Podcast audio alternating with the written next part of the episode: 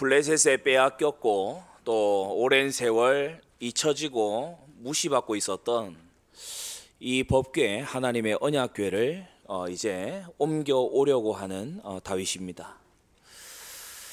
어, 하나님의 백성으로 정말 이 온 이스라엘을 어, 새롭게 시작해야 되겠는데 40년간 사울의 통치 아래에서 완전 이방 국가화돼 있단 말이죠. 어, 다윗에게 있어서 가장 중요하게 발견된 게 하나님의 임재와 통치가 이 나라에 있어야 된다. 어, 그래서 이 6장 또 7장 이곳에 보면 어, 다윗이 아주 심혈을 기울여 사실 전쟁보다도 더욱더 어, 심혈을 기울여서 이 언약궤 운반에 정성을 들이는 것을 볼 수 있습니다. 여러분의 인생에 하나님께서 임재하시고 역사하실 그와 같은 완전한 세팅이 일어나게 되기를 바랍니다. 어떤 사람은 한 번의 예배로 인생이 뒤바뀌어요. 음, 어떤 사람은 한 번의 예배로 자신의 모든 삶이 다른 차원으로 진입하기 시작하는 거 있죠. 어, 그래서 오늘 이 시간이 정말 여러분에게 믿음의 큰 진보가 있는 시간이길 바랍니다. 주님은 우리에게 복음을 주셨는데 이 복음은 생명이고 은혜지요. 그런데 복음의 능력 체험을 하는 데에 걸림돌이 있어요. 주님은 반석 위에 집을 지은 지혜로운 인생처럼 되는 길을 알려주셨는데 이게 잘 되지 않게끔 하는 고질적인 문제들이 있어요. 그리스도와 어, 말씀 성취의 증인이 되어야 되는데 어, 그걸 가로막는 아주 이 부분이 있단 말이에요. 여러분 멸망 삼체질을 버리게 되기 바랍니다. 어, 사람이 체질 바꾸는 데 있어서 시작이 뭐냐면 아 내가 이게 잘못됐구나. 잘못된 걸 발견하는 것부터 개혁이 시작되는 것입니다. 어, 사람이요 타인에 대해서 다른 성도들에 대해서는 중요한 부분입니다. 잘 들으세요. 타인에 대해 다른 성도들에 대해서는 온유하게 기다려주고 또 하나님의 은혜를 구하고 조금은 어, 관대하게 이렇게 하는 것이 맞습니다. 자기 자신을 향해서는 타인에게보다는 엄격해야 돼. 우리 주님께서 네 눈 안에 있는 들보부터 먼저 보라고 하셨습니다. 그래서 우리 각자 자신들이 자기의 체질에서 고쳐 나가야 될 것 찾고 저와 여러분 모두가 영적으로 진보하는 은혜가 있게 되기 바랍니다. 첫째가 뭐냐면 애굽 노예 체질이에요. 유월절 피 바르기 전, 홍해를 마른 땅처럼 건너기 전, 90여 년이 넘는 시간 동안 애굽에 노예 생활했죠. 그러니까 이 400년간 객으로 살고 90년간 노예로 살다 보니까 이 이스라엘 백성들이 알게 모르게 노예 체질되어 있어요. 노예 체질 뭐냐? 거듭난 신분을 망각한 거예요. 내가 누구인지를 모르는 거예요. 예수 그리스도를 구주로 믿고 영접한 우리 모든 성도님들은 하나님의 자녀입니다. 로마서 8장 말씀에 따르면 너희가 다시 무서워하는 종의 영을 받지 아니하였고 양자의 영을 받았으므로 아바 아버지라 부르짖는다라고 했어요. 그래서 노예가 아니라 말입니다. 세상의 노예, 정욕의 노예, 옛 체질의 노예가 아니라는 겁니다. 그런데 거듭난 신분을 자꾸 망각하지요. 자기가 누구인지를 망각해요. 그래서 목자 없는 양처럼 자기 길 자기가 찾, 찾습니다. 목자의 음성을 듣고 가는 게 아니고 길 잃은 양처럼 살아요. 내 눈에 보이는 대로 판단해서 가다가 이리 때도 만나고 독초도 만나고 절벽도 만나고 이러는 거 있죠. 그렇게 수고하고 무거운 짐진 인생으로 살라고 주님께서 부르신 게 아닌데 제멋대로 돼 있어요. 오늘 이후로 여러분들이 정말 마음에 찾아봐야 될 게 뭐냐면 여러분은 마음 속에서 일어나는 생각을 말씀으로 통제해 나가야 됩니다. 하나님의 말씀으로 여러분의 마음에 정말 통제의 그 은혜가 있게 되기 바랍니다. 왜 그러는지 저는 제가 중고등학생 때도 잘 이해를 안 했는 이해를 못 하고 안 했는데 어, 때때로 우리 중고등학생들 중에 또 현장에서도 이렇게 보면은 꼭 뭔가 안 하고 뒤로 빼고 침울한 게 폼나는 건 줄 알아요. 그래 뭐 수업 시간에도 앞에 나와서 발표해 보라 하면요 여학생들은 뭐 한마디 해놓고 계속 앞머리 만집니다. 남학생들은 뭐 이렇게 물어보면요 뭐 알만한 거 이런 것도요 몰라요. 몰라요. 그래가지고 뭐 포럼 해보자 그러면 남학생 반은 진짜 빨리 끝나요. 어, 은혜 받았습니다. 뭘안 하고 못 하고 뒤로 빼고 소극적이고 저는 이게 그러면 청소년들이 다 청소년들이 다 그런가? 그 제가 미국 가서 보니까 애들 발표하려고 나설라고 난리예요. 아 이게 우리 민족적인 어떤 좀 잘못된 체질인 것 같다. 어, 좀 민족적인 잘못된 체질인 것 같다. 저는 중학생 때도 선생님이 질문할 사람 오면 제 질문했거든요. 애들이 옆에서 뭐, 뭐, 뭐, 뭐라고 합니다. 아니 학교 마치고 난 다음에 제 중학교 2학년 때 우리 그 담벼락 바로 앞에 집사님 댁이 있어가지고 우리 친구들 토요일 날마다 불러서 그 카레를 해주시더라고요. 일본 카레 해주시더라고요. 그래서 감사합니다. 그러고 밥 먹고 말씀 운동하고 그 제 2학년 때 중학교 3학년 형도 오고 그러니까요. 뭐 합시간에 소문이 났어요. 제 이상한 거 한다. 그런 거 하면 안 되는 겁니까? 아니 모아서 성경 공부하면 안 되는 거예요. 그게 나대는 거예요. 뭘 안 하고 못 하고 그래 시험 기간 되면요 서로들 나는 어제 공부 안 했다는 걸 경쟁해요. 아 나 어제 9시에 잤어. 넌 9시에 잤어. 나 7시부터 잤어. 하, 그래 그런 걸로 경쟁해요. 이게 심보가 이상한 거 있죠. 그 안에 뭐가 들어있어요. 우리 중고등학생들 많이 공감되죠. 나는 이 정도로 공부 안 했는데 이 정도로 성적이 나오니 나는 머리 좋은 사람이야. 그게 그게 뭡니까 지금? 제가 너무 신기한 게 뭐냐면 어제 일찍 잤다는 애가요 보니까 오후에 피곤을 이기지 못하여 해요. 예, 다들 새벽까지 거짓 거짓으로 서로 안 한 것처럼 하고 자기는 모르는 것처럼 하고 예배 시간에 나왔어도 여러분이 여러분 앞에 설 기회가 없으시겠지만 한번 서서 보면 웃기지도 안 합니다. 안 듣는 것처럼. 몇몇 몇몇 학생들은요 어, 세상 심각해요 이래가지고 있어요. 어 저는 신학교 클래스인 줄 알았어요. 히브리어를 가르치는 게 아니잖아요. 그런데 어떠냐 삶이 굉장히 이 뭐랄까 누군가가 압제하는 노예 같아요. 그래서 내가 적극적으로 하면 안 될 것 같은 게 다 서려 있어. 여러분, 진짜 멋있는 거 뭡니까? 예배 시간에 하나님의 말씀에 완전 달라붙어서 하나님의 은혜를 체험하는 게 멋진 거 아니에요? 예, 뒤로 머물러 앉아 있고 다리 꼬고 앉아 있고 칙칙거리고 앉아 있고 그게 뭐가 멋진 겁니까? 여러분 이 시간 여러분의 인생에 이한 시간 정말 밖에 오늘 벚꽃도 많이 폈어요. 예, 햇볕도 좋아요. 우리 다육이 실내에 여기 있는데 여러분 이 시간에 아, 나는 여기에서 뭐 시간을 낭비하고 있다 이렇게 하면요 진짜 그거는 무지한 겁니다. 이 주어진 시간에 최고 임마누엘의 비밀을 뚫어내시기 바랍니다. 나는 이제 노예처럼 살지 않겠다. 하나님이 주신 내 삶에 완전히 주님께 순종하는 멋진 내 삶에 정말 하나님께 인도받는 멋진 하나님 자녀 되겠다. 그럼 맞, 맞습니다. 예, 옆 사람이 아멘 크게 하니까 눈치 주고 이러지 마세요. 자기는 아멘도 안 하면서. 예, 그래, 멋없는 너무 막 노예 같은 예, 모세와 아론이 와가지고 막 내 백성 이끌어내라 그러니까 노예들이 나서서 그러지 말라고 말리잖아요. 이런 짓 하지 말아야 돼요. 현장에서 가져보면요. 내가 전도 잘 못해도 전도하는 사람, 정통 교단에서 전도하는 이런 사람이 있으면 격려하고 박수 쳐줘야 되지. 어? 내가 못하니까 너도 못해야 된다. 이런 아주 못난 생각 뜯어내야 됩니다. 이거 노예 체질이거든요. 아니, 내가 안 되면 남도 안 돼야 됩니까? 그런 게 어디 있어요? 여러분 내 자녀가 부족하면 남의 자녀도 부족해져야 되는 겁니까? 그런 게 어디 있습니까? 여러분 정말요 고질적인 노예 체질 버리게 되기 바랍니다.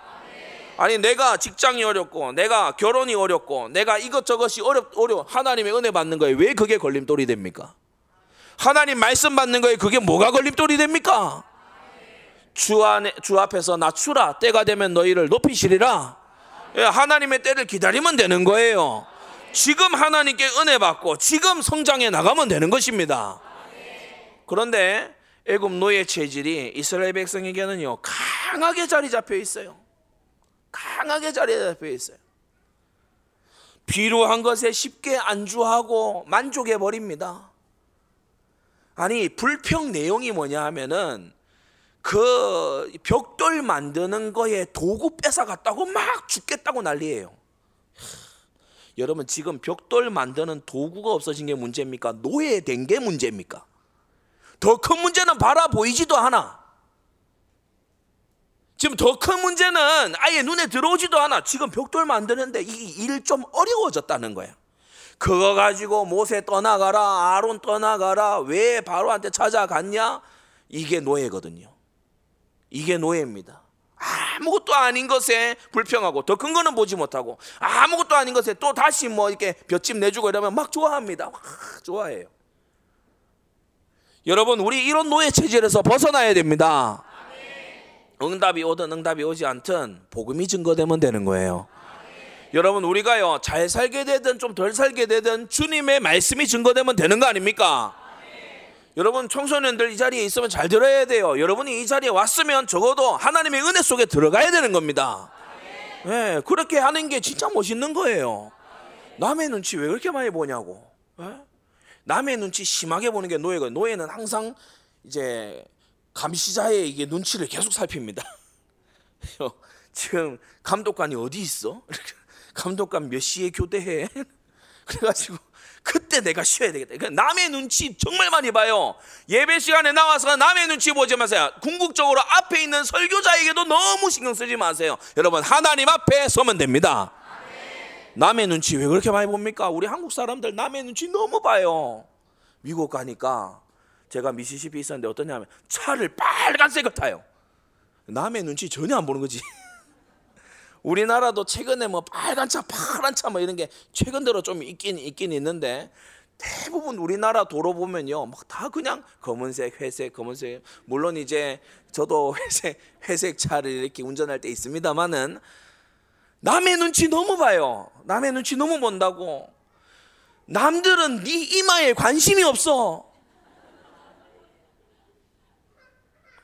여러분은 막 생각하잖아요. 이렇게 했는데 여기가 삐져 나왔어. 오늘 미용실 가야 오늘 이것 때문에 나 교회 못 가. 남들은 관심이 없어요. 그래서 정말요 노예 같은 진짜 감시자의 눈을 막 의식한 이런 데에서 이제 빠져나와야 됩니다. 하나님 앞에 나와서 예배 드리는 자리까지 옆 사람 눈치 보고 내가 너무 은혜 받아 버리면 저 사람이 내가 은혜 받는 줄을 알고 막 놀리겠지. 그러지 마세요. 예, 진짜 그러지 말아야 돼요. 여러분 하나님 앞에 솔직하게 기도하고 정직하게 기도하고요. 예, 누구에게 정말 들리기 어려운 그런 기도다. 그러면 성전 제일 구석에 가서 기도하고 그럼 그렇게 해야 됩니다. 하나님 앞에서만큼은 정직해야 될 거 아니에요. 노예들은 눈치 봐요. 노예들은 안주해요. 노예들은요, 자, 열심히 일해도 자기 것이 아니라는 게 딱 각인돼 있잖아요. 그러니까 대충 해요. 발전 안 합니다. 노예가 자기 쓰는 도구 내일 할 거를 위해서 미리 다듬고 자발적으로 막 그러는 거 보셨습니까? 아닙니다. 일하면 그냥 치워버리고 어, 그냥 이렇게 안주하기 바빠요. 발전이 없어요. 여러분의 일, 사역, 여러분이 가지고 있는 삶, 여러분 정말요 하나님의 성전된 여러분 자신들을 발전시켜 나가시기 바랍니다. 미자립으로 계속 있으면 되겠습니까? 기도하면서 하나님 안에서 우리가 발전해 나가야 되지 않습니까? 노예들은 보세요. 비전이 없어요. 노예들은요, 붙잡고, 붙잡고 흔들 깃발이 없어요. 비전이 없다는 말입니다. 결단도 없어요. 노예들은 미래가 없는 사람들이잖아요. 여러분, 우리가 노예가 아닌데 세상의 노예로 살아가면 안 되는 것입니다.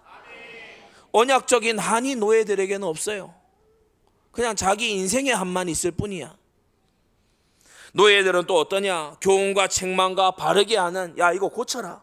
이거 바로 잡아라. 이거 네가 진짜 고쳐야 된다. 이 말은 듣기 싫어합니다. 듣기 싫어해요. 대신 어떤 거 좋아하냐? 불평하는 거 좋아합니다. 3, 3, 5 모여가지고 감독관 욕하고 막 통제하는 사람 막 뒷담화하고 욕하고 이런 거 좋아합니다.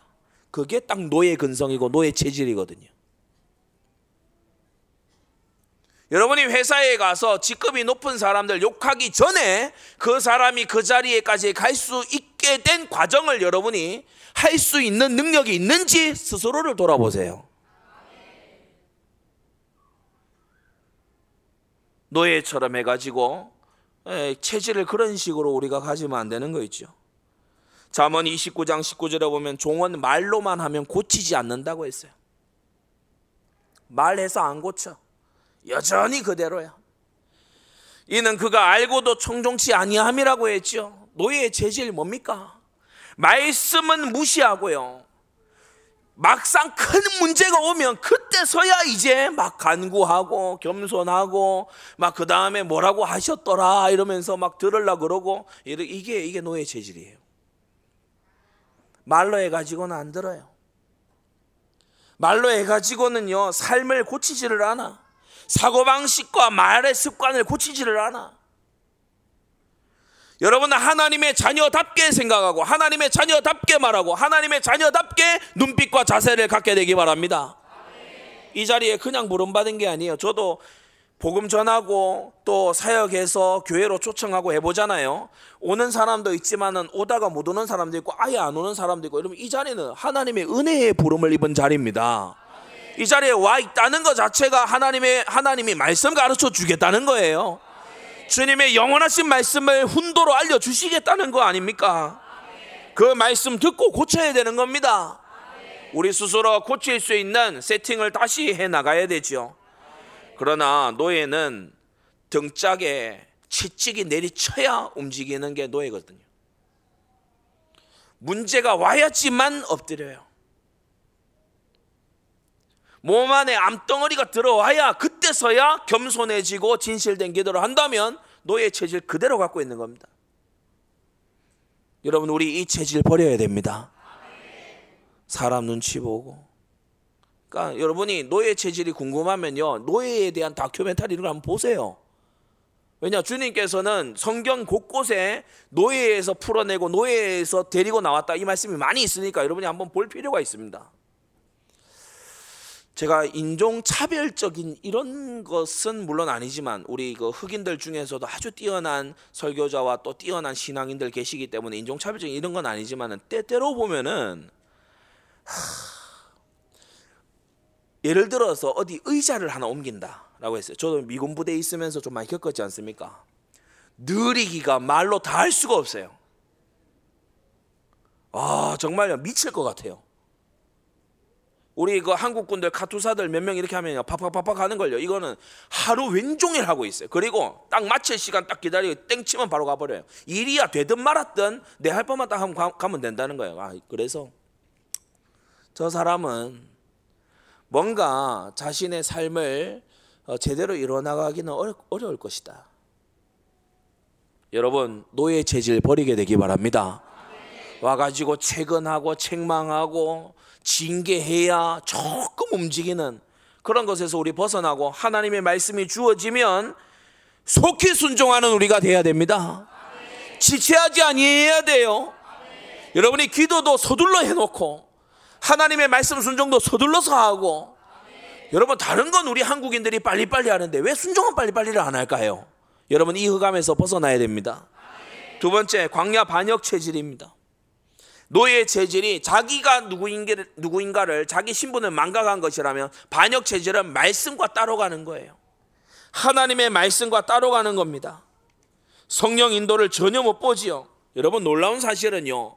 고라가 당을 이루어서 다단 아비람과 당을, 당을 이루어 가지고 모세를 대적하고 막 그렇게 할 때 위에 구름 기둥이 있었어요. 250인의 족장들이요, 하, 모세가 죽였다 그러면서 막 나와 가지고 막, 막 항의하고 막, 막 그렇게 할 때 위에 구름 기둥이 있었어요.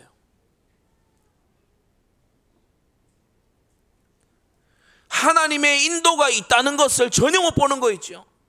모세가 임의로 한 게 아니잖아요. 하나님의 불기둥, 구름기둥 따라간 거 아닙니까? 여러분, 인도자가 계시니 하나님의 인도를 보게 되기 바랍니다. 광야 반역 체질 갖고 있는 사람은요 오로지 내 문제에 집착돼 있어요. 위를 볼 생각을 안 해요. 아래만 쳐다보고 땅만 쳐다보고 살아가는 거예요. 오로지 내 문제에 집착돼 있어요. 여러분 모든 동물들의 공통점을 보세요. 소, 돼지, 염소, 양 다 땅 쳐다봅니다. 하나님이 오직 사람은요 하늘 보게 하셨어요. 여러분 위를 보고 살아야 됩니다. 다수결을 따라갑니다. 다수가 뭐 힘이다 이렇게 믿거든요. 그러니까 여론 따라갑니다. 사람들이 뭐 어떻게 생각하나 이런 거를 막 의견 모으려고 합니다. 그리고 경험과 소문을 따라가요. 이게 전부 다 반역 체질입니다. 하나님의 말씀 제쳐놓고 다수 따라가고 유행 따라가고 여론 막 따라가고 경험 따라가는 거예요. 특히 맞는 불신앙 말에요. 굉장히 공감합니다. 10명 정탐꾼들이 모세도 안 가본 가나안 땅을 갔다 와 봤어요. 모세는 광야하고 애굽에만 있었지 가나안 땅을 들어가 보질 못했거든. 근데 이 10명 정탐꾼들은 갔다 왔어요. 본 사람들이야. 갔다 와서 얘기하는 거 있죠. 거인을 봤다. 성은 하늘 꼭대기에 닿았더라. 이게 뭐뭐 뭐 과장이 약간 들어간 것 같지만은 없는 말 하는 게 아니잖아요. 산 위에다 성을 쌓았으니까. 실제로 안악자손이 있었고 포도송이 메어가지고 온 거 보니까 실제구나. 그래서 사람들이 맞는데 이 말에 전부 선동됐어요. 여러분 분명한 것은요. 이 맞는 맞는 말, 10명 정탐꾼의 맞는 말 속에 하나님의 약속, 하나님의 능력, 하나님께서 함께 하시는 거 하나도 없어요. 맞는 불신앙 말에 여러분이 공감하고 선동되지 않게 되기를 바랍니다. 우리 사람들은요, 마음 깊은 곳에 이 죄성이, 죄성의 본질이 뭐냐? 반역심이거든요. 내가 하나님 자리에 올라가겠다. 내가 하나님처럼 내가 능력이 있어지겠다. 이러한 반역심을 갖고 있거든요. 그래서 불신앙 말을 들으면요.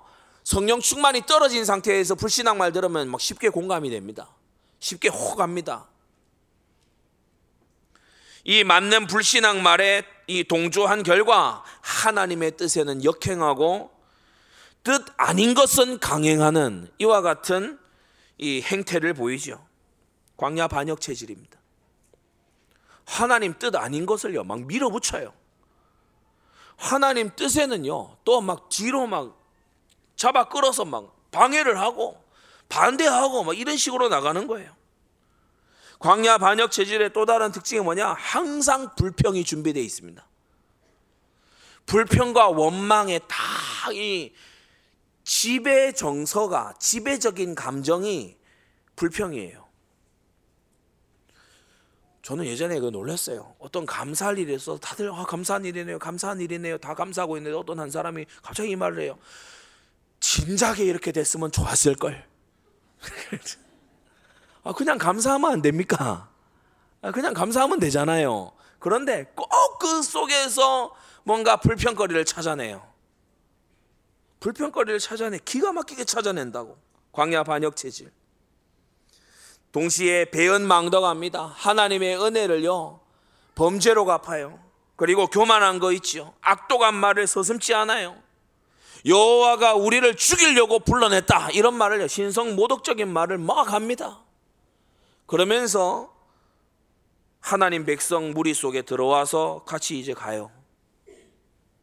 여러분 아직 버리지 못한 광야 반역 체질이 있다면 속히 빼내시기 바랍니다.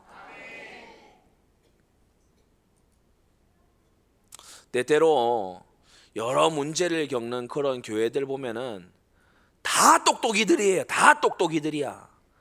다 스마트하고 똑똑해. 뭐 이게 문제고 저게 어렵고 이게 안 됐고 이게 나빴고 뭐 이러지 않았어야 됐고 저래 아따 똑똑하다. 왜 우리가 뭐 축구 보는 남자 성도님들 다 감독이잖아요. 하, 저걸 저기서 교체하냐 이러면서 어, 저도 가만히 앉아 있다 보니까 저도 감독이 되더만요. 저걸 못 받아. 착착착 달려가서 딱 받아. 축구만 하면서 저걸 못 해? 이렇게 하긴 합니다. 어, 그러나 우리가 그렇게 간섭할 일이 있고 여러분 신성한 영역에는 함부로 손대는 거 아니에요. 하나님의 영역에는 함부로요 입 내뱉는 거 아닙니다. 그래서 제가 문제 있는 그러한 교회들 어려움 속에 있는 교회들에게 이렇게 성도들 만나면 얘기합니다. 너는 이런 일이 있기 전에 얼마나 교회를 위해 기도했니?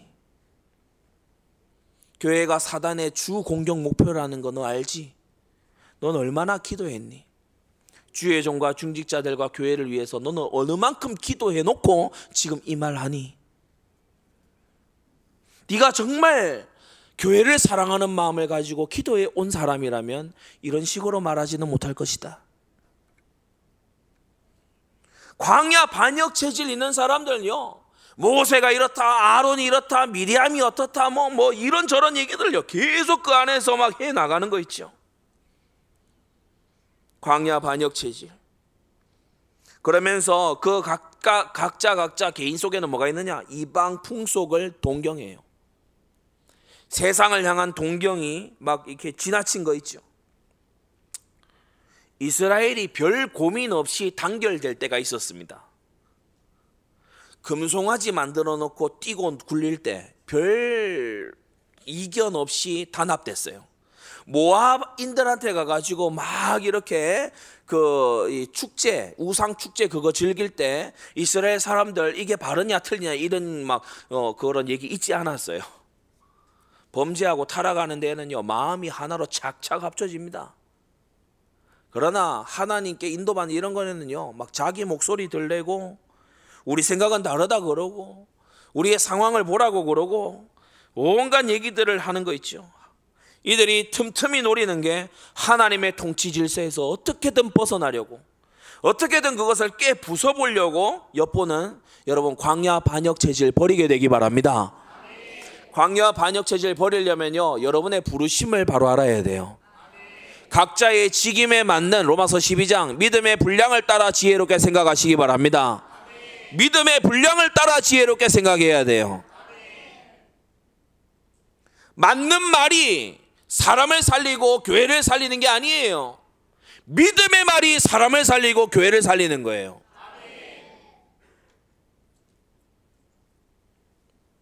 셋째, 가나안 타락 체질 버려야 됩니다. 가나안 정복하고 이스라엘 그 이스라엘 백성이 가나안에 아주 이, 이 왕국을 이제 세워 나가고 득세하고 이래 되니까 사명 잊어버렸어요. 응답 이후에 승리 이후에 사명 망각했어요. 한 번씩 그런 걸 봅니다. 막 입시를 앞두고 있는 학생들이요.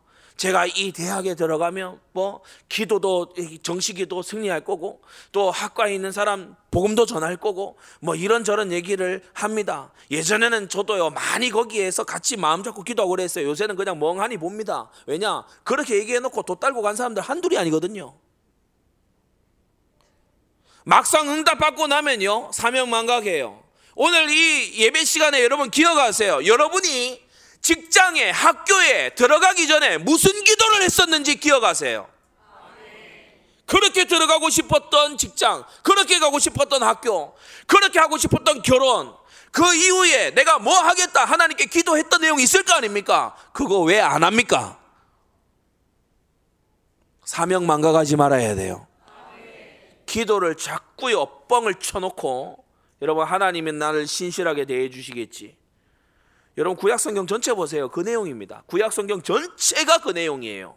너희가 나에게 대해서 폐역하게 해놓고 왜 내가 너희에게 신실하고 자비롭기를 원하느냐? 여러분 구약 성경 전체가 그겁니다. 우리는 하나님 앞에 기도한 대로 해 나가려는 발버둥이 있어야 됩니다. 가나안 타락 체질 뭐냐? 직분과 사명제를 마구 이탈해요. 직분을 마구 이탈해요. 여러분 사사기표서 한번 보세요. 정상적으로 자기 지파에서 사명 감당하는 인간이 없어요. 구역도 이탈하지, 분배해 놓은 교회도 이탈하지, 엉뚱한 데 가서 앉아 있지. 직분과 사명제를 막 이탈해요. 영적인 무질서가 이로 말할 수가 없어요. 자기 집에다가 미가 같은 이런 사람은 자기 집에다가 자기가 고용한 제사장 불법 제사장 막 세워가지고 자기가 신상 만들어가지고 자기가 예배드리고 막 이러고 앉아 있죠. 그러니까 영적으로 무질서하고 혼탁하기가 이럴, 이럴 데가 없는 거예요. 보수 정통적인 신학을 하지도 아니하고 하나님의 말씀을 원어로 들여다보지도 못하는 그렇게 아주 이, 이 하나님의 말씀에 대해서 문외한이나 다름없는 사람이요. 막 자기의 어떤 경험 그리고 자기의 어떤 뭐뭐 뭐 나름의 논리 이런 걸 가지고 막 내까리면 사람들이 막, 막 몰려다닙니다. 하나님의 말씀을 바르게 가르치는 교회는 제가 서울 수도권에 보니까요. 많이 커지지도 않아요. 그만큼 미쳐 날뛰고 있는 거예요. 예전에 어떤 교회 보니까 그 교회 가면 이빨이 급이빨로 바뀐대. 세상에 치과에서 들으면 깜짝 놀랄 일 아니겠습니까? 아니 이빨이 금리빨로 바뀐데 지금 눈 뜨는 분들 있죠? 금 금이 요새 얼마더라? 이렇게. 아니 생리가 금리로 바뀐대. 아니 양치를 안 해서 그런 게 아니고 금리로 바뀌네. 어 그럼 그 주차바 빼갖고 팔면 뭐 뭐 될 거 아니에요? 그러니까요, 막 사람들이 구름대처럼 몰려가요. 나도 금리 좀 나게 해달라고. 야, 이건 제가 그런 현상을 보면서 이게 미쳤구나 이게 지금. 이게 지금 미쳤다. 가나안 타락 체질 한번 보세요. 이 심지어 나중에는요 단 지파 이 사람들은 분배된 땅을 아예 일찌감치 떠나서 저 위에 라이스라는 곳에 가가지고 거기서 정착해서 또 살아가고 있어요. 사명지 이탈하지요. 무질서하지요. 그러면서 가나안 땅 곳곳에 남아 있는 안악산지라든지 또이 이 어, 여부스의 성읍이라든지 이런 곳은요 이 범접도 못해요. 거긴 정복도 못해요. 현장에는 무능하고요. 타락 문화와 우상 종교에 마구 뒤섞여서 혼합되어 있는 거 있죠.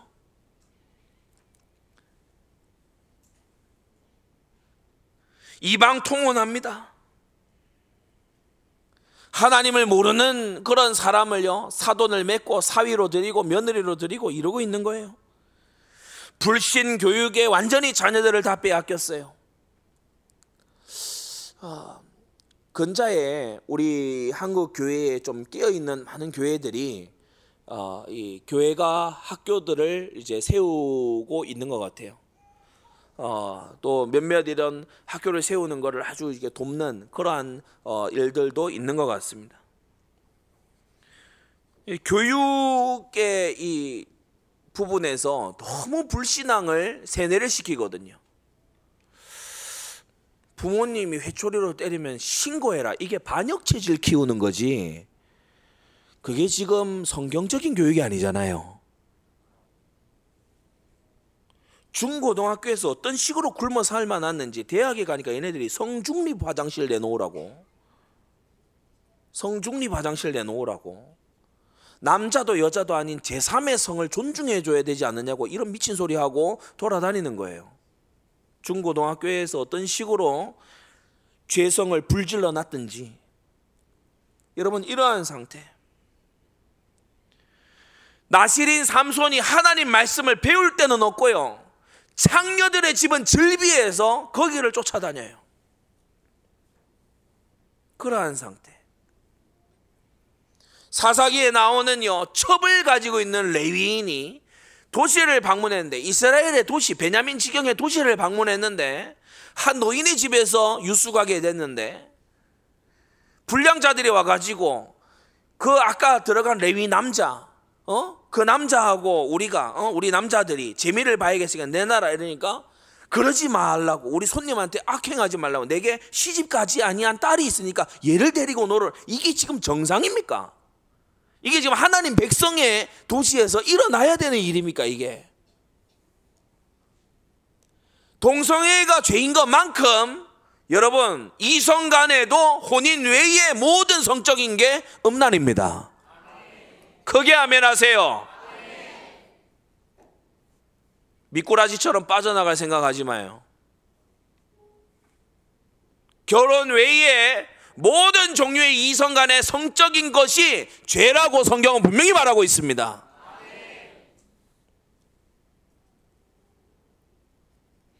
동성애를 막 반대하고 그러니까 그쪽 한 진영에 있는 어떤 뭐 신학자인지 뭔, 뭔 사람인지 아무튼 얘기해요. 교회는 동성애가 막 그렇게 하는데 뭐 오늘날 교회 청년들은 어 이성 간에서도 막 타락하지 않았냐. 이성 간에 그것도 죄라고 가르친다. 어? 우리가 그걸 구실로 약화시키지 않는다. 어 그러냐고 그런 교회도 있냐고 그러더 한 찬양 단체 이런 데는요. 그 멤버들끼리 서로 그 낙태하고 난리도 아닙니다. 가나안의 타락이 넘어 들어와서 이스라엘 백성들이 이제는 여부스 족속들이 거의 혀를 내두를 정도로 야, 이제는 이제 혀를 내두를 정도예요. 교회들의 이 타락, 뭐, 목회자와 중직자와 성도할 것 없이 뭐 직분을 막론하고요. 막 너도 나도 타락을 해야 되니까 혀를 내두를 세상이 혀를 내두를 정도라고 세상이 교회를 격정할 정도 아닙니까? 여러분 죄는 모양이라도 버리세요. 경건하게요. 교회에서 서로 형제와 자매인 줄 알고 경건하게 교제해야 됩니다. 신앙의 교제가 경건해야 돼요. 왜 유부남 유부녀가 따로 뭐 다른 다른 자리에서 왜 만날 겁니까? 그런 짓 하지 말아야 돼요. 특별히 그런 일이 뭐 있고 포착이 돼서 얘기를 하는 것이 아니고 미리 예방으로 얘기를 해 놓는 겁니다.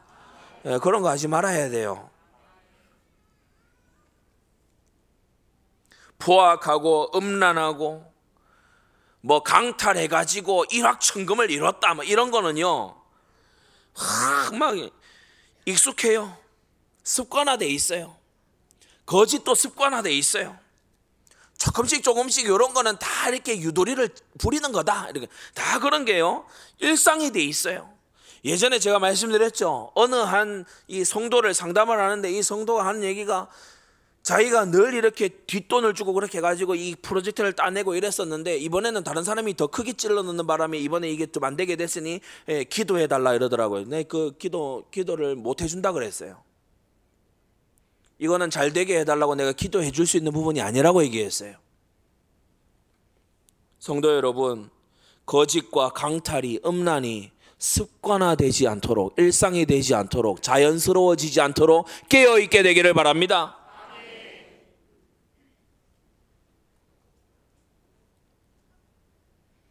온유하고 거룩하고 정결한 건요, 이제 낯선 거예요. 낯선 거예요.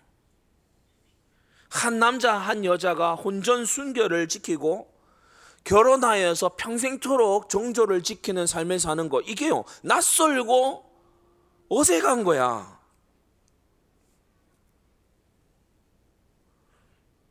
세상은 혹 그럴 수 있다 해요. 하나님 백성은 그러면 안 됩니다. 하나님의 백성은 우리가 진리를 타협하지 않듯이 윤리도 타협하지 말아야 되는 것입니다. 그러면 이러한 것에 막 저, 저런 사람이 잘못됐고 이런 사람이 잘못됐고 그렇게 우리가 막 그렇게 해야 되냐? 자기 자신에게 보다 더 엄격해야 돼요. 우리 각자 스스로가요. 자기 자신에게 자기 자신에게 갖다 대지 않을 잣대는 남에게도 갖다 대면 안 됩니다. 그렇죠? 항상 그렇습니다. 오늘 이 말씀을 전하는 저도 또 여러분도 우리 모두가 율법의 의로는요 의롭다 하심을 받을 육체가 없습니다. 그리스도를 의지하여 하나님의 은혜를 의지하여 오늘도 우리는 하나님 말씀 순종에 도전해 나가는 것입니다. 여러분 꼭 기억하세요. 하나님의 백성은 실수로 범죄할 수 있지만 또 자주 범죄하지만 마음으로 또 행위로 또 하나님의 법을 수시로 어기지만 어기지만 뻔뻔해지지는 않습니다. 그것이 당연하다고 말하지 않습니다. 회개하고 애통하며 하나님께로 돌아오는 것입니다. 뭐 실수 안 하냐? 뭐 우리가 죄 안 짓냐? 그리스도가 다 해결했다. 이런 식으로 나가지 않아요. 여러분 그래서 정말 타락 체질 버리게 되기 바랍니다. 이 타락 체질의 종지부는 뭐냐? 완전히 블레셋 시대에 살면서 이 사사기의 마지막 정점이 마지막 삼손 때까지 사사를 딱 기록하잖아요. 정점이 마지막 클라이막스가 뭐냐? 자기들 사사 잡아다가 바쳐요. 블레셋에게 잡아다가 넘겨줘요. 물론 삼손도 문제가 많습니다. 그러나 유다 백성 이 사람들이 하는 짓을 보면은 그야말로 타락의 정점입니다. 사사를 동력하고 보호할 생각은 하지 아니하고 부족하다 해서 그가 과거에 여러 가지 허물이 있다 해서 사사를 갖다가요 세상에다가 불신 세계에다가 갖다가 팔아버리는 거예요. 갖다가 넘겨버리는 거예요. 그 자신들의 삶은 일락만 추구하는 블레셋 사람들의 지배 아래서 당연하게 평온하게 안락하게 사는 그러한 삶이었어요. 성도 여러분, 이 서울 땅에 수도권 땅에 교회가 일이 많은데 왜 타락하는 것이 이토록 넘쳐납니까? 교회가 이렇게 많은데 이 서울은 왜 불야성을 이룹니까? 기독교인이 1천만이라 하는데 이 나라는 왜 세계 도처의 타락을 양산하고 수출합니까? 우리가 이 타락 문화를 끊어내야 돼요.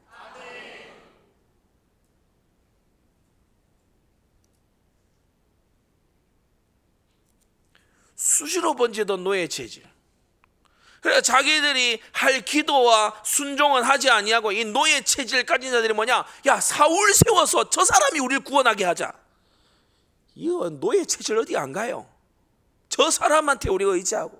여러분이 오늘 말씀 들으신 다음에도요. 여러분 손으로 펴서 성경 보셔야 됩니다. 여러분 눈으로 성경 들여다봐야 돼요. 저는 때때로요 말씀에 너무 이렇게 받아서 이렇게 뭐 다 알려주시니까 뭐 이렇게 하고 자기 성경 깨끗한 사람 보면요 저는 심각하게 갈등하여 이거 다 비워서 내야 되나 이 생각을 합니다. 이거 다 비워가지고 밑줄만 그어서 한번 내야 되나 이 생각을 자주 합니다. 여러분이 말씀을 자세히 풀어 알려주는 교회를 만났기 때문에 역으로 말씀과 멀어진다면 여러분은요 노예 체질이에요 노예 체질. 그렇게 되지 말아야 돼요. 여러분이 스스로 똑똑하기 때문에 스스로 경험이 있기 때문에 막 반역을 해야 된다. 그러면요 하나님의 영광에 참여 못 합니다. 여러분이 받은 응답과 축복이 커서 사명을 망각하고 하나님의 부르신 이유를 망각하고 살아간다면 세상 즐기기가 바쁘다면 여러분 뭐잖아 여러분의 자손들은 다시 노예로 들어갈 겁니다. 그래서 하나님께서 부여와 기회, 기회를 주셨을 때 우리는 더 큰 사명에 도전해야 돼요. 여름에 여기저기 휴가 다닐 수 있겠죠. 그러나 선교로. 우리가 사람들 만나서 이런저런 얘기할 수 있고 돈 벌려는 여러 프로젝트 진행할 수도 있겠죠. 그러나 전도 조직으로. 복음을 전해서 지역을 살리는 조직으로. 우리 그렇게 나가야 되는 것입니다. 우리가 뭐 인터넷이나 여러 가지 매체를 통해서 우리가 다른 어떤 것도 할 수 있겠죠. 많은 가능성이 있지 않겠습니까? 그러나 복음이 증거되고 말씀이 전달되는 방향으로 여러분 사명에 투철해야 됩니다. 자, 이 사명의 핵심이 되는 어, 바로 법계 하나님의 언약궤. 언약궤라고도 하고 증거궤라고도 합니다. 출애굽기 37장을 보면 부살렐이 이 언약궤를 만들었죠. 정금으로 안팎을 쌌다고 했어요. 히브리서 9장 4절에 보니까 이, 어, 이 언약궤는 금으로 싼 언약궤가 있는데 그 안에 만나를 담은 금 항아리, 아론의 쌍난 지팡이, 언약의 비석들이 있었다고 했어요. 마지막 천상 교회의 모든 승리한 그리스도인들이 들어가게 됐을 때 계시록 11장 19절에 보니까 하늘에 있는 하나님의 성전이 열리니 성전 안에 하나님의 언약궤가 보였다라고 했어요. 여러분 이 언약궤 법궤는 하나님의 절대 언약의 요약체입니다. 하나님의 절대 언약의 총합이 이 법궤 속에 고스란히 들어 있음을 깨닫게 되기 바랍니다.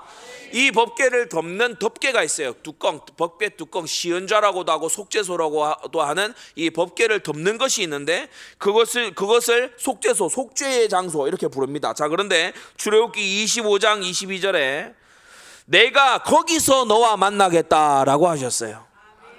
이스라엘 자손을 위하여 네게 명할 모든 일을 거기서 내가 네게 이룰 것이다 이렇게 말씀했지요. 출애굽기 30장 6절에도 보면요. 그 속죄소는 내가 너와 만날 곳이며 라고 모세에게 말씀하신 거 있죠.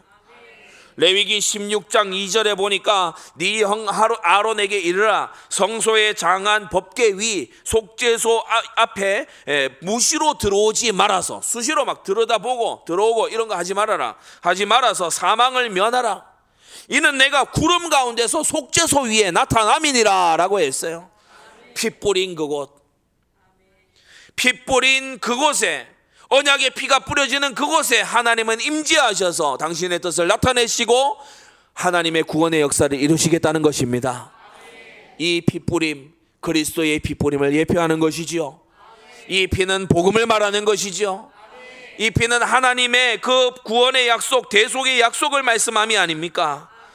두 번째 이 속죄소 안에 이제 법계 안에 보, 안에 보면 세 가지가 들어 있는데 첫째 십계명 두 돌판이 들어 있어요. 출애굽기 25장 21절에요. 내가 네게 줄 증거판을 궤 속에 넣으라고 했고 31장 18절에도 보면요. 증거판 둘을 모세에게 주시니 이는 돌판이요 하나님이 친히 쓰신 것이더라라고 했어요. 다른 모든 성경의 말씀은 인간 저자들을 통해 영감해서 주님이 주셨지만은 이 십계명 두 돌판만큼은 하나님이 친수로 쓰신 것이다. 하나님이 친히 쓰신 말씀을 그 안에 담은 것입니다. 셋째 금 항아리입니다. 출애굽기 16장에요.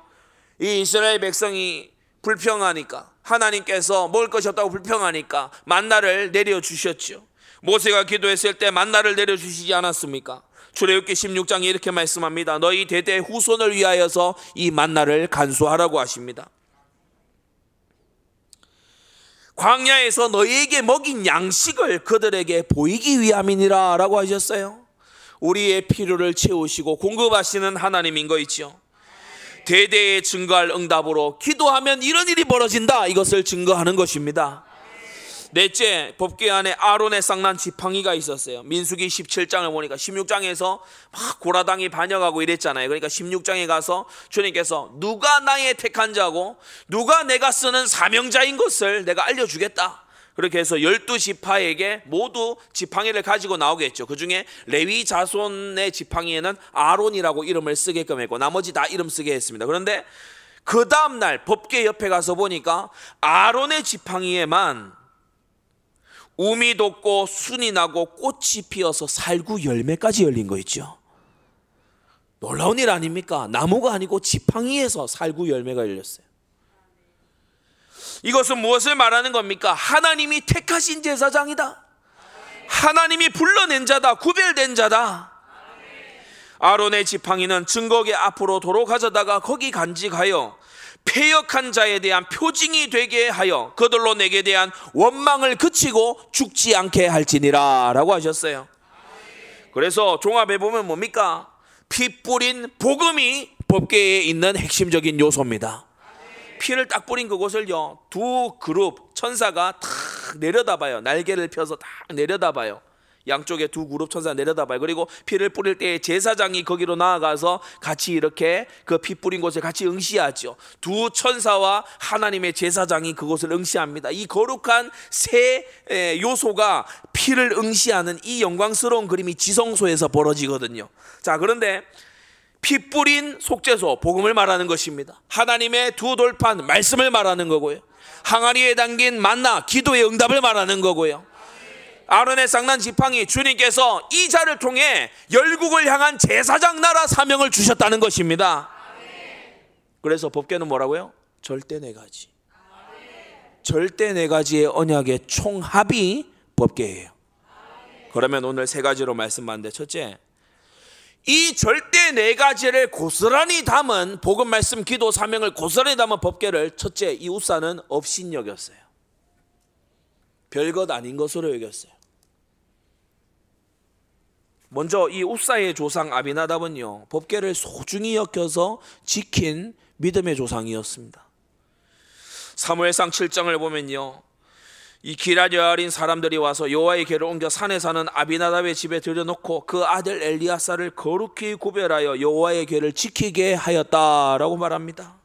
아비나답과 그 아들 엘리야살이요 하나님을 경외하는 신앙을 가지고 저 블레셋에서 저주의 상징으로 떠돌던 법궤를 모셔와서 자기 집에 지킨 거 있죠. 거룩히 구별하여 궤를 지키게 하였다라고 합니다. 20년 동안을 오래 있는 중에 이들이 잘 사명 감당했다는 증거로 뭐냐? 이스라엘 온 족속이 여호와를 사모하게 됐어요. 구미에서도 말씀드렸지만은 교회 일을 하는 사람이요, 교회에서 섬기고 봉사하는 사람이 교회 밖에 어디 나가가지고 내가 힘들다, 어렵다, 고생스럽다 그러면 사람들 교회에 올 마음 싹 사라집니다. 그렇게 당연히 그렇지 않겠습니까? 그런데 교회에서 섬기고 하나님께 은혜를 충만히 받았기 때문에 당연히 세상에 나가서 나 힘을 얻었고 주일 이 예배가 정말 나를 살게 하는 원동력이고 그러면 사람들이요 적어도 궁금해하게 돼 있어요. 아비나답과 그 아들 엘리아살이요 법궤를 어느 정도로 참 이 은혜를 덧입었냐? 온 이스라엘이 여호와를 사모하게 된 거 있죠. 그 은혜를 사모하게 된 겁니다. 이것이 사무엘의 미스바 운동과 에베네셀의 대역사를 준비하는 귀한 영적 자양분이 됐던 거예요. 그러나 웬일인지 둘째 아비나답의 후손 우사는요 규례도 마구 어기고 교만을 막 부리다가 하나님의 진노로 베레스 우사 당하고 말았어요. 수레에다가 법계를 뭐라 이거는요 무식하면서도 너무나 경망스러운 행동입니다. 수레는 덜컹거리지 않습니까? 근데 이 법계가 그냥 법계가 아니에요. 이 그냥 정 이 사각형이 아니고 위에 이 금으로 된 천사의 형상이 이렇게 있단 말이에요. 이게 덜컹거리고 술에 이곳저곳에 부딪히면 어떻게 되겠어요? 아니나 다를까 이 막 한 소가 뛴다고 했을 때 소가 이렇게 미끄러지니까 막 괴가 막 쏟아지려고 하잖아요. 그러니까 경망스러운 그러한 행동이죠. 그렇게 하지를 않나. 그리고 아효는 우사의 형제인 아효는 제사장도 대제사장도 감히 서지 못할 괴 앞에 가가지고 늠름하게 막 자기가 걸어 나가는 거예요. 여러분 구약 시대에 여호수아 시대 이럴 때 보면은 괴가 앞서 나가고 그 뒤를 이스라엘 백성이 따라갔습니다. 근데 막 괴 앞에서 막 자기가 걸어 나가요. 수레에 실지를 않나? 아효는 괴 앞에서 행하질 않나? 이런 걸 보면서 이스라엘은 또 무지하고 성경을 모르고 못 빼놓으니까 막 좋다고 막 찬송하고 악기 연주하고 이런 총체적 난국이에요. 특히 이 가운데서 우사는요. 6절을 보면은 붙들었다라고 했는데 원어는 아하즈입니다. 이 아하즈라는 것은 자기의 소유물로 여겨서 잡아채다 이런 뜻입니다. 제가 여기 품에 제 소유인 펜이 있습니다. 이 펜을요, 제가 이렇게 하지 않아요. 그렇게 하지 않죠. 이 펜이 어디 있으면요, 그냥 잡아챕니다. 여기 놓여 있으면 이렇게 잡아서 들기도 하고, 내려놓기도 하고, 또 이게 품에 넣기도 하고, 빼내기도 하고, 내 소유물로 마음껏 잡아채서 마음대로 합니다. 우사가 법계를 대한 태도가 딱 그랬어요. 이 아하즈에는 조종하다라는 뜻도 있습니다. 왕과 3만 명의 이스라엘 유사들 앞에서 각 지파의 대표자들 앞에서 거룩한 법계를 마치 자기 물건인 양 손에 갖다 대는 거 있죠.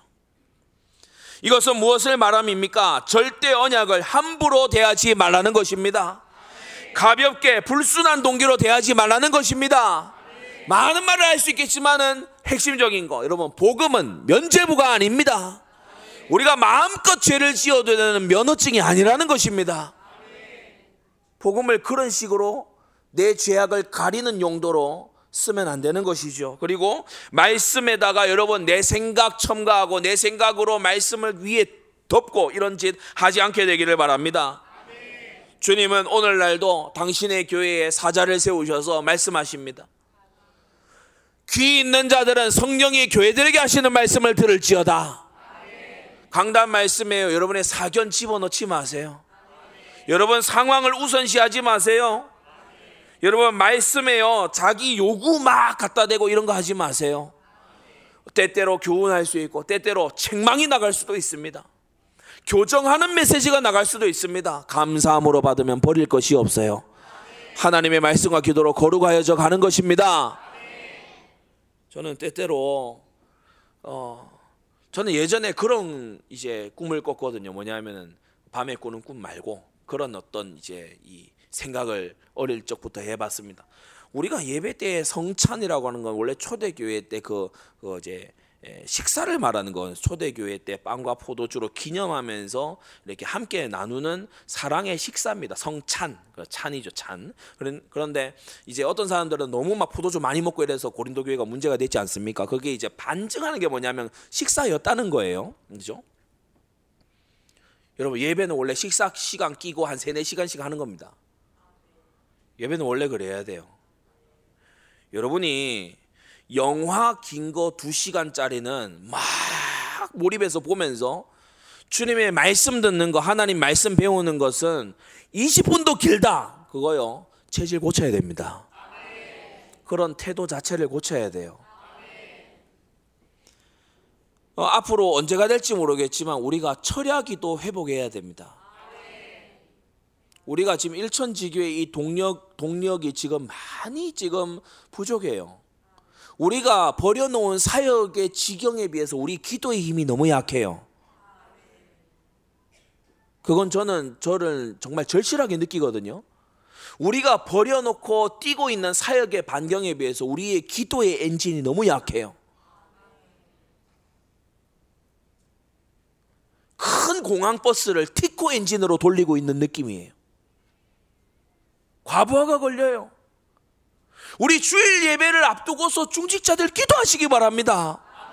우리 성도들이 정말요 은혜가 폭포수처럼 받아들여 줄 수 있도록 중직자들이요 기도해야 되잖아요. 그런 거 하라고 중직자 아닙니까?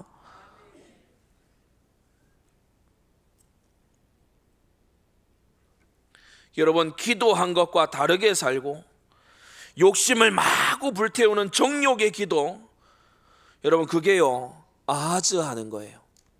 너희는 이렇게 기도하라 하신 말씀이 있음에도 내 주관대로 내 멋대로 기도하고 하나님을 나의 조수점으로 여기는 거 그거요 아즈 하는 겁니다. 그리고 사명과 직분은 뒷전이고 의식주 따라 살아가는 거 이 아즈 하는 겁니다. 여러분 사명이 우선인 삶을 사시기 바랍니다. 사명 감당 안 하면은 어려워진다 하더라. 이래서 사명 감당이 우선인 게 아니라 하나님이 내게 하라고 하라고 주신 일이 세상의 사장보다 대통령보다 세상의 그 어떤 부자의 부탁보다 내게는 중요하다. 부모님의 유언보다 중요한 거예요. 주님 주신 사명 아닙니까? 우사는 왜 이렇게 됐습니까? 그 조상 아비나답과 엘리야사는 잘했는데 우사는 왜 이렇게 됐습니까? 여러분 정말 함정에 빠지지 말아야, 말아야 됩니다.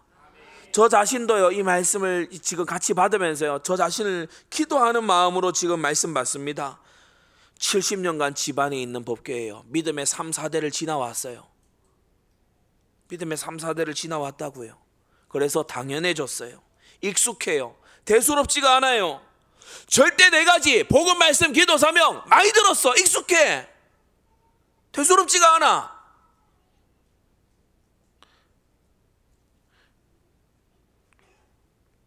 언약계 법계 집안 물건쯤으로 착각해요 늘 들으니까 가까우니까 다 하는 것 같아요 다 되고 있는 것 같아요 그러나 정말 내가 복음을 부끄러워하지 아니하노니 이 복음은 모든 믿는 자에게 구원을 주시는 하나님의 능력이 됩니다. 이게요. 암송만 되어 있는 게 아니고 내 삶에 체험되어야 되잖아.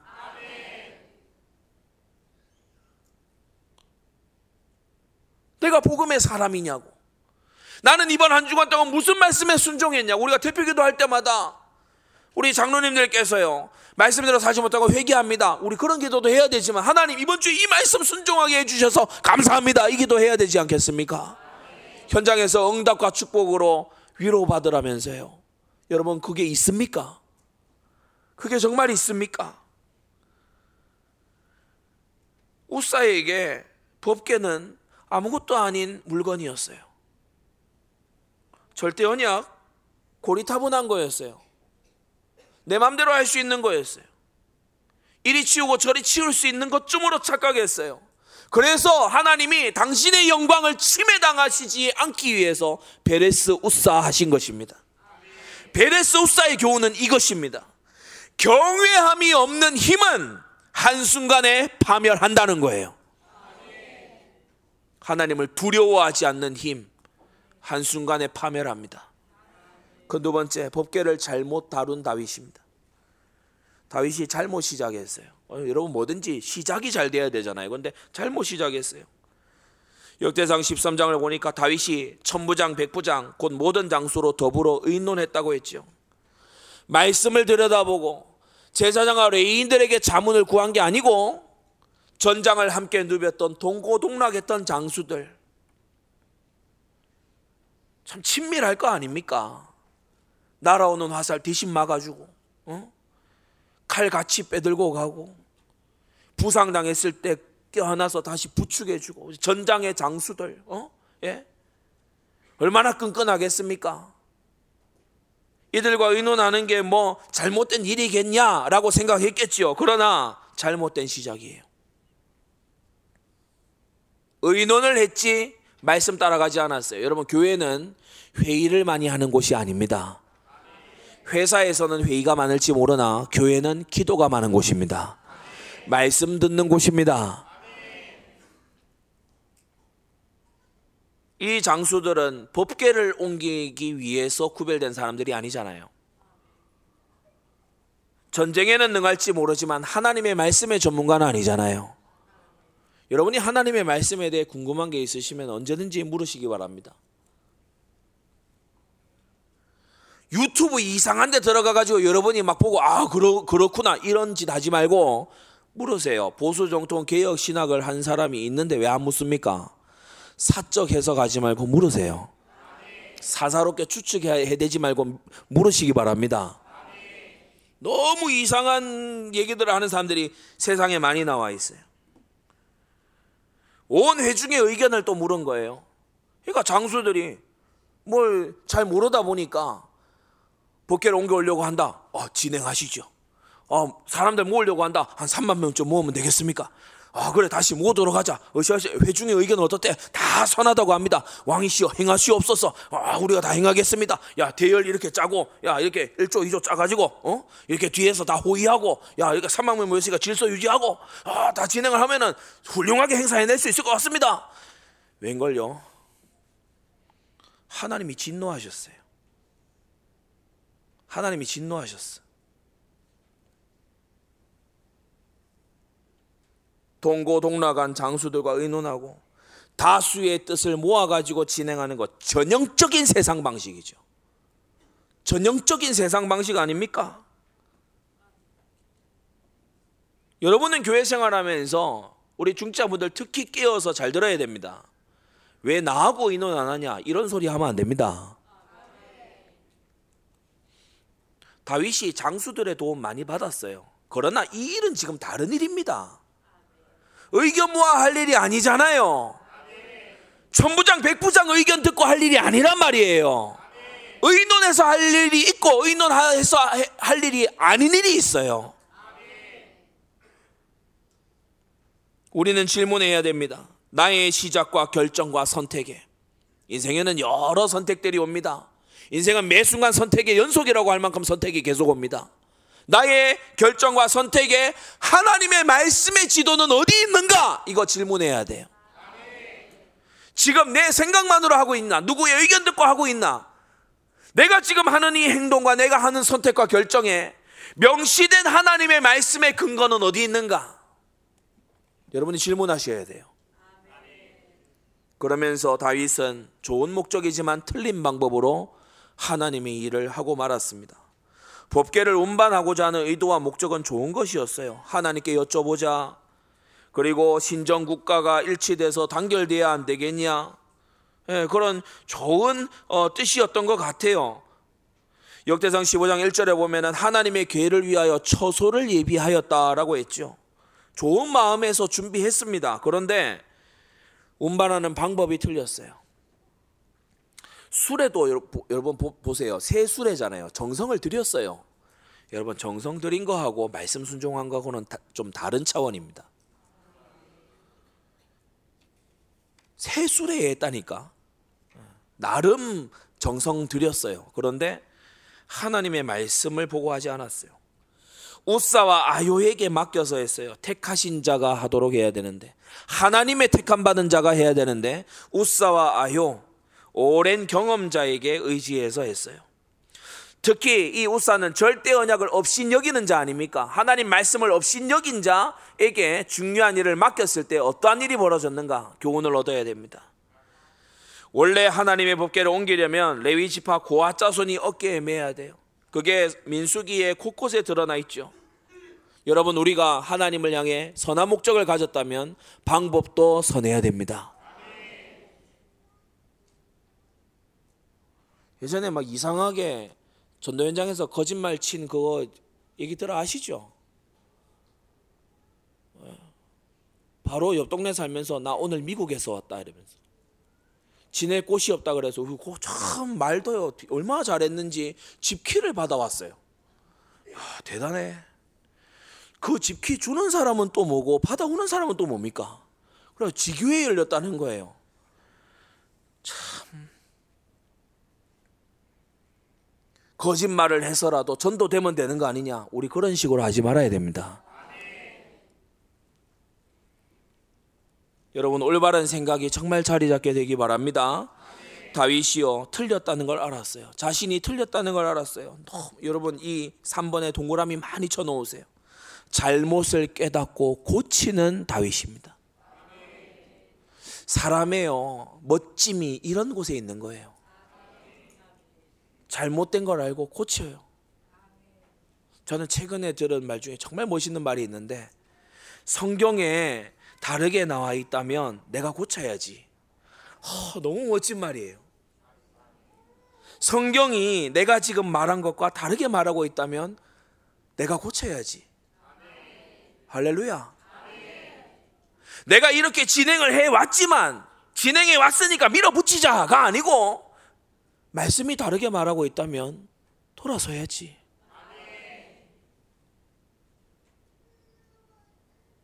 레위 사람이 어깨에 메고 옮겼어야 했다는 걸 다윗이 깨달았어요. 그래서 정확히 얘기하지요. 역대상 15장 2절에 보면 레위 사람 외에는 하나님의 괴를 맬 수가 없나니 다윗이 그렇게 말합니다. 15장 13절에도 보면은 전에는 너희가 매지 아니하였으므로 우리 하나님 여호와께서 우리를 충돌하셨나니 이는 우리가 규례대로 저에게 구하지 아니하였음이니라 다윗이 그렇게 실수와 잘못을 인정하는 거 있죠. 그러면서 오베데돔의 집에 내린 축복을 보면서 법계 운반 자체는 하나님이 기뻐하시는구나. 방법이 잘못되었을 뿐 이걸 다시금 확신합니다. 잘못된 것 고쳐서 다시금 법계 운반에 도전하는 다윗을 보, 우리가 보면서 정말 우리도 교훈을 얻어야 됩니다. 낙심하거나 포기하지 않았어요. 잘못된 것 고쳐서 다시 도전했어요. 더 풍성하게 준비해서 헌신했어요. 이 고아 자손이 여섯 발자국 움직이, 움직이고 서면 소를 잡아 하나님께 번제를 드리고 다시 여섯 발자국에 서면 소를 다시 잡아 살찐 것으로 하나님께 제사 드리는 풍성한 헌신으로 다시금 준비해서 실행한 다윗입니다. 마지막 세 번째 법계를 업신여긴 우사가 있었다면 또 법계를 잘못 다룬 다윗이 있었다면 셋째 법계를 지킨 오베데돔이 있습니다. 우사가 죽은 다음에 모두가 두려워하게 됐어요.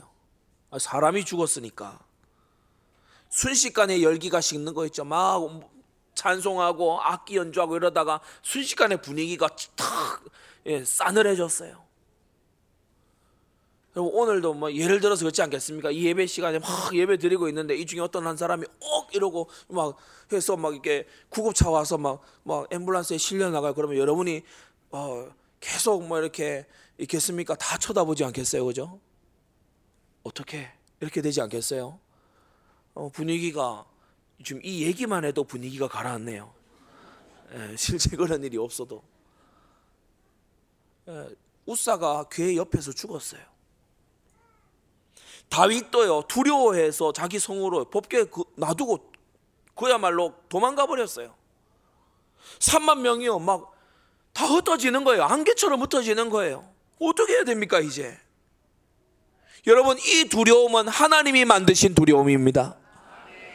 무슨 메시지지요? 너희가 함부로 대할 절대 언약이 아니라는 것입니다. 너희가 가볍게 불순하게 대할 절대 언약이 아니라는 것입니다. 동일한 교훈을 주시는 여러 사건들이 성경의 질비예요. 금송아지 사건이 그거였어요. 너희가 이는 우리를 애굽에서 인도하여 낸 신이다라고 말한다 해서 그것이 나를 섬기는 것이 아니다. 나는 저 송아지 형상으로 섬김받을 여호와가 아니다. 그게 금송아지 사건이었죠. 미리암 사건도 마찬가지 아닙니까? 네가 모세의 누이라고 해서 가깝다 해서 네가 함부로 내 종 모세를 평론하는 거 내가 가만두지 않겠다. 여러분 하나님은 당신의 영광을 타협하시지 않습니다. 고라당의 교훈도 이 교훈 아닙니까? 너희가 어찌하여 내 종 모세 욕하기를 두려워하지 아니하느냐라고 했어요. 불뱀 사건도 마찬가지 아닙니까? 내가 만든 노뱀이 야 저거 뭐 노뱀을 만들었다는데 쳐다볼 가치도 없어. 그런 사람 다 죽었어요. 아간이 어땠습니까? 하나님께서 주신 승리 속에서요. 주님의 이 주님께 바쳐져야 되는 것을 중간에서 도둑질한 거예요. 주님께서 아간을 어떻게 하셨는지 기억하십시오. 헤롯이 손을 들어 교회를 잔해하니까요. 이 사람이 충이 먹어 죽었어요. 하나님은 당신의 영광을 타협하지 않으십니다. 가룟 유다가 어떻게 됐습니까? 은 30에 예수님을 팔아넘긴 가룟 유다. 돈개 맡은 자가 돼서 살금살금 도둑질하던 가룟 유다 어떻게 됐습니까? 아나니아 삽비라 어떻게 됐습니까? 교회의 머리 대신 주님은 만월의 여김을 받거나 속일 수 없는 분이시라는 것을 드러내셨죠. 누구도 하나님을 속이지 못한다. 담에색으로 추격해 가던 사울에게 주님께서 해보다 덜 밝은 빛으로 나타나셔서 이 사울이요 사도가 되고 사역하는 중에도 눈에서요 진물이 흘러요. 뭐냐? 내 영광을 향해 도전하던 자 너희가 어떻게 되는지 봐라. 여러분 그래서 함부로 대할 복음 말씀 기도 사명이 아닙니다.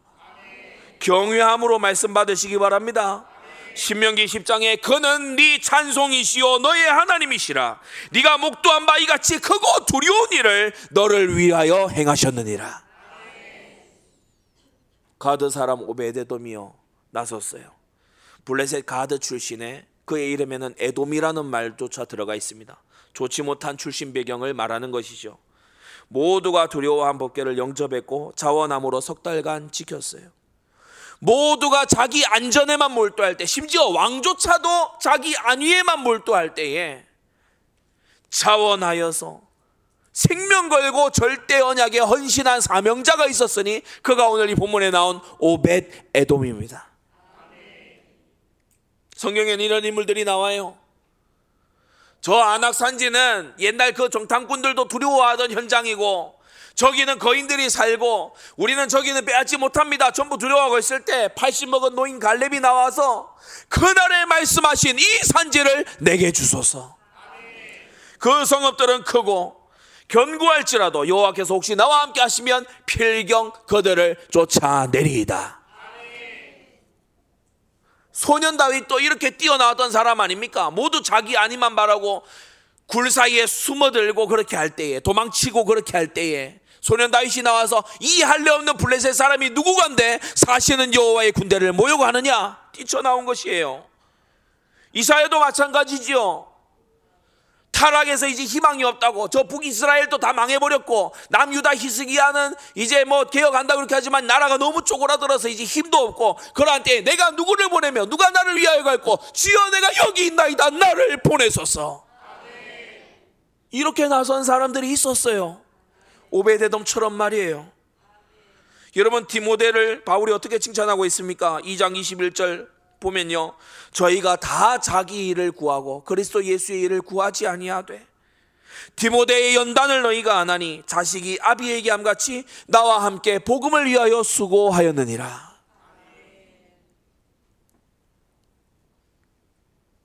저는 어, 참 남다른 그런 마음을 어, 하나님이 주시지만은 그 중에 하나 가지고 있는 것이 우리 안디옥 교회는 저의 부모님이 생을 들인 현장이거든요. 어, 저는 우리 성도님들께 참 축하하고 여러분이 복이 있으시다는 그런 어, 말을 드리고 싶어요. 왜냐? 한국 교회의 수많은 교회들이 선임자와 후임자 사이 갈등으로 내용을 겪습니다. 참 잘 지내던 성도들이 단지 그 목사님, 선임 목사님, 후임 목사님과 개인적으로 조금 더 가깝다는 이유로 서로 원수 직경이 되는 그런 어, 이 일들이 비일비재합니다. 그러나 여러분, 우리 장로님들의 자녀들도 마찬가지겠죠. 우리의 부모 세대가 우리의 선대가 일구어 놓은 피땀 어린 이러한 현장과 이러한 주님의 몸된 교회들 전 지교회의 현장들에 우리는요, 디모데처럼 자식이 아비를 위해 수고함 같이 복음을 위하여 수고하는 우리가 되어야 되지 않겠습니까? 자라나는 중직자 자녀들, 부모님의 헌신에 먹칠하지 마세요. 부모님의 충성에 역행하지 마세요. 믿음을 제대로 계승하고 믿음의 유산 물려주는 여러분 되기를 바랍니다. 여러분 자녀 교육을 철저하게 해서 우사나 아요 같은 인간 나오지 않도록 하세요. 중직자 에바브로디도가 병들어 죽게 되었는데 바울의 편지를 들고 사역으로 나아갔습니다. 주님께서 그 병을 고쳐 주셨습니다. 오베데돈과 그 온 집이 복을 받았어요. 아, 사실 하나님이 은혜를 부으시는 데는요 기간 제한이 그렇게 많지 않습니다. 오베데돔의 3개월은 아비나답 집의 70년보다 나았어요. 3개월 동안 어마어마한 은혜와 복을 받은 거 있죠. 하나님은 시간 제한 걸려 있는 분이 아니잖아요. 지금 이 순간에도요, 단 1초만의 순간에 여러분의 삶의 창조의 역사를 하실 수 있는 분이 전능하신 하나님이십니다. 사람이 100년 연구하는 것보다, 아니, 1000년 연구하는 것보다 하나님이 단 1초 역사하시는 것이 훨씬 능력이 있습니다. 하나님이 여러분을 향해 결단하고 역사하시면 하나님이 바꾸지 못할 사람은 없습니다.